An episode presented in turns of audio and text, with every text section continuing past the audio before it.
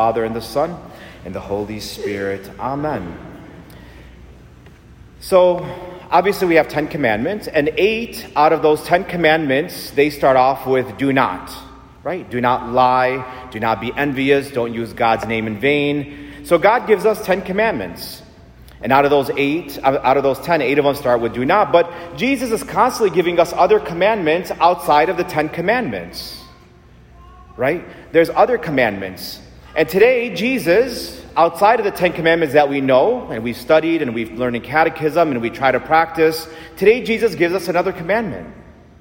We have to be very, very attentive to what he says. In today's gospel, Jesus says to his apostles, Do not command, that's a command.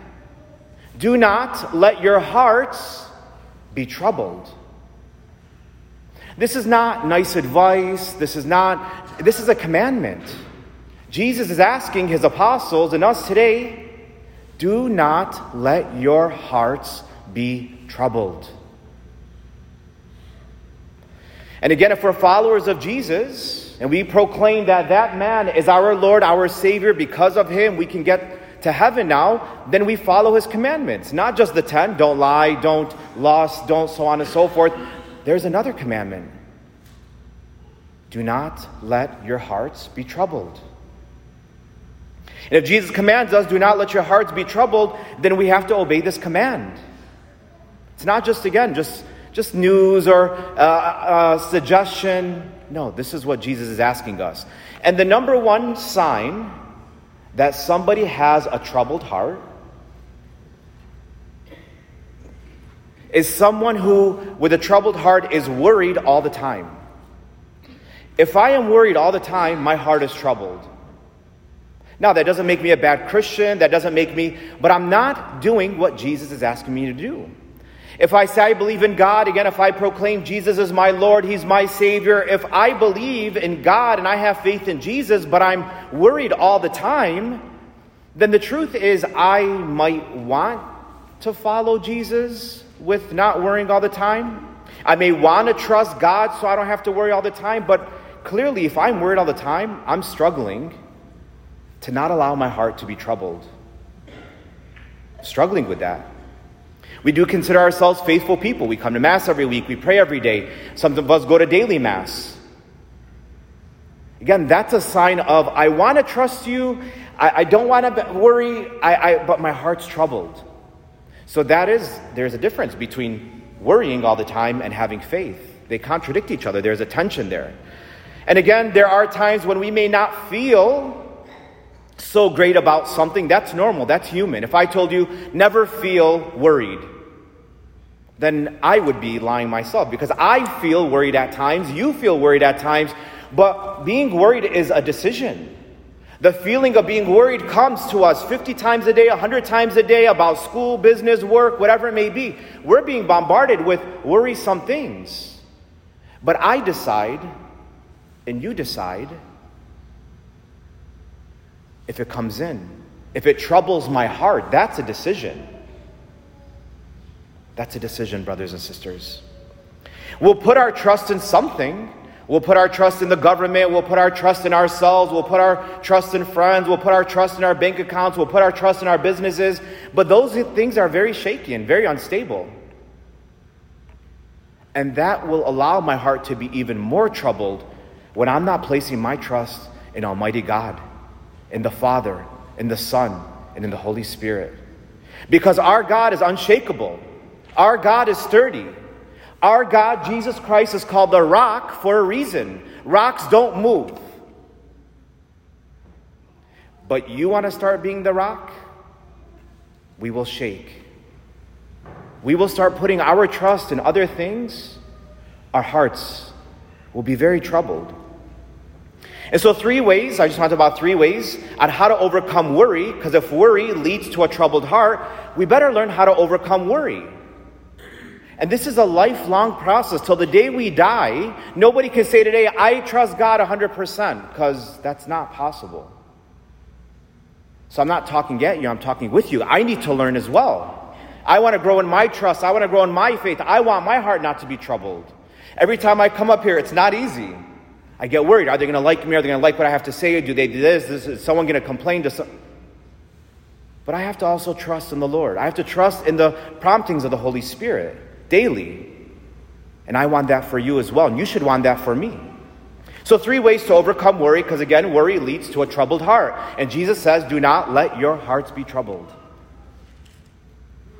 The first thing, we overcome worry when we surrender. That word surrender has kind of, we don't understand what surrender means. Sometimes we think that uh, surrender just means it's, uh, it's just, okay, I'm just going to sit here. I'm just, I've surrendered it to God, I'm just going to sit here and I'm not going to worry about it. That's not what surrender means. Again, we all have something on our heart, on our mind, that causes us to worry. But some of us make it our duty to worry about our lives and the lives of other people. We wouldn't know how to act if we didn't have something to worry about. It's our job. It's like we have a degree. We're a master's degree or a doctorate degree in worrying. Get your money back if you think you got a degree in worrying because that's not what God wants. Rather than worrying, we are called to live, uh, to surrender to God.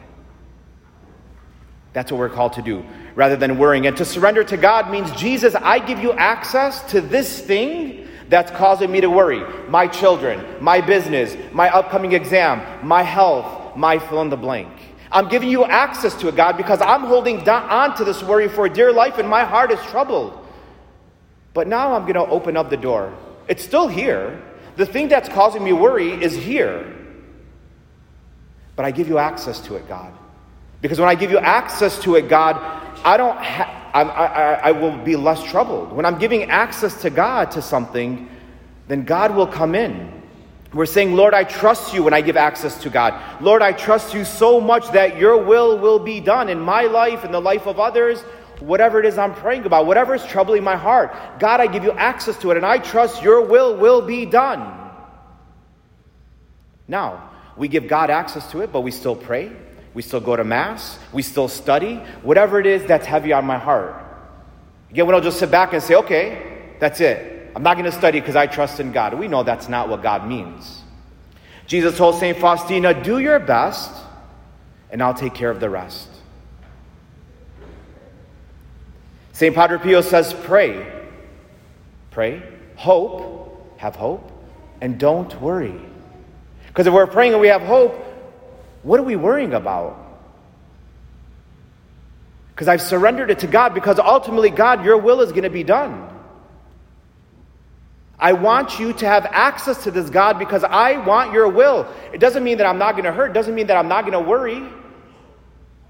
We will, we will, we will, we live in a troubled world, and because we live in a troubled world, we will encounter troubles.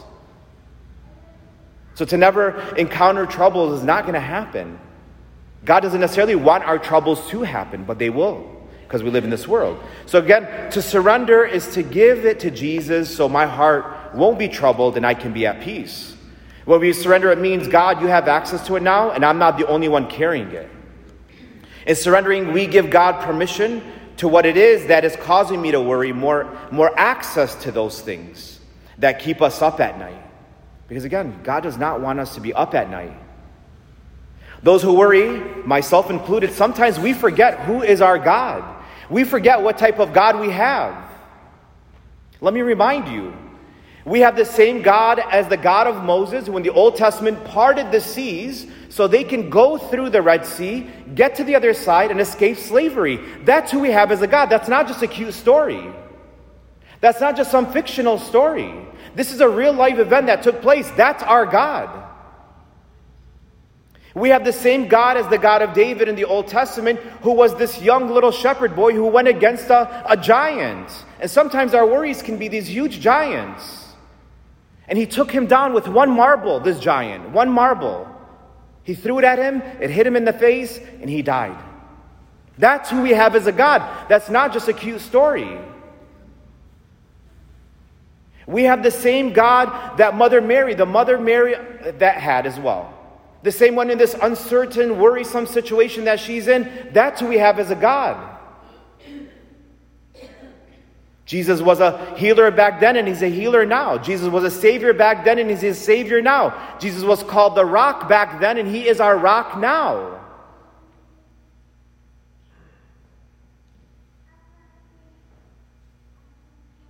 He's our rock now. And we all have worries again. We all have worries in our lives. So rather than telling God how big our worries are in our lives, we should remember who our God is and tell our worries how big our God is. So that's number one. We have a call to surrender. God, I give you access to it. Number two, we overcome worry when we live in the present moment. When we're living in the now, right now, today, this minute, this second, right now, in this second, I am living in the moment. And when I'm living in the moment, I'm not focusing on my worry, which is going to grow, grow, grow, grow throughout my day. There's this quote that I love, and I try to live my life by it those who live in the past are depressed. Those who live in the future are anxious, and those who live in the moment find peace. We all want peace. There's not one person here who says, Father, I love my anxiety. I don't want peace. I love being worried. I, I, I love being up at night. No, we all want peace. All of us. But peace will not come until we live in the moment because all we have is now. And God is in the now. Our God is in the now, today, this second. So if I'm worried, I'm worried about something from the past. If I'm worried, I'm worried about something in the future. If my heart is troubled, I'm stuck in the past or I'm stuck in the future. I'm not in the moment. That's why I have no peace. So I have to draw myself back to the present moment throughout my day. While I'm driving, while I'm at school, even now while I'm at Mass, whatever it may be, my mind may be in a million different pieces. I got to do this, I got to do that, I got to do this, I got to do that. I, that's the same for me as well. But I know when I'm worried, when my heart is troubled, I'm not living in the moment. Because our God is in the moment. So when I, have identified where I'm at right now, my heart is troubled. I've identified, okay, I'm having some trouble. I'm feeling worried. I'm not living in the present moment. I'm stuck in the past or in the future. God, you are in the now. And right now, I am in this classroom. Right now, I am at church. Right now, I am driving. And Jesus, you are with me in the now. That's how we overcome worry. We invite Jesus into it. If we do that a hundred times a day, we've prayed a hundred times a day. We'll be less troubled in our hearts when we do this. And finally, we overcome worry when we remember that earth is not our final destination. Most of us that are worried, all of us, when we have worries, they're earthly things. Yes, they're real things my health, my family, my work, my finances, my marriage, my children. These are real things. Yes, I don't want to underestimate or be unempathetic to your situation, but they're all earthly. And this is not our final destination. I lose my loved one and I love this person so much. Yes, this hurts. Yes, I'm worried about what's going to happen, but I know this is not my final destination. I know that earth is not my final destination. Heaven is our final destination. We heard in today's gospel, he says to them again, Do not let your hearts be troubled. In my Father's house there are many rooms.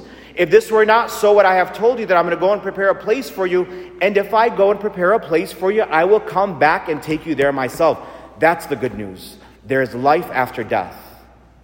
We get so caught up in our hearts, are so worried in this world, and we're anxious and we're depressed, and we're in the past and we're in the future. And we forget this is not our final destination. And that's why we're worried, is because we're clinging on for dear life here on earth. And that is what troubles our hearts. When we feel that way, yes, feeling worried is okay, but it's a decision we make. We just say, Lord, I'm living for this world and I'm stuck in this world. This is not my final destination. Jesus, because of your death on the cross, I want to be with you forever in heaven we start thinking about the world to come, our hearts will be less troubled here while we're on earth. So, brothers and sisters, Jesus gives us other commandments outside of the Ten Commandments and gave us one more in today's gospel do not let your hearts be troubled.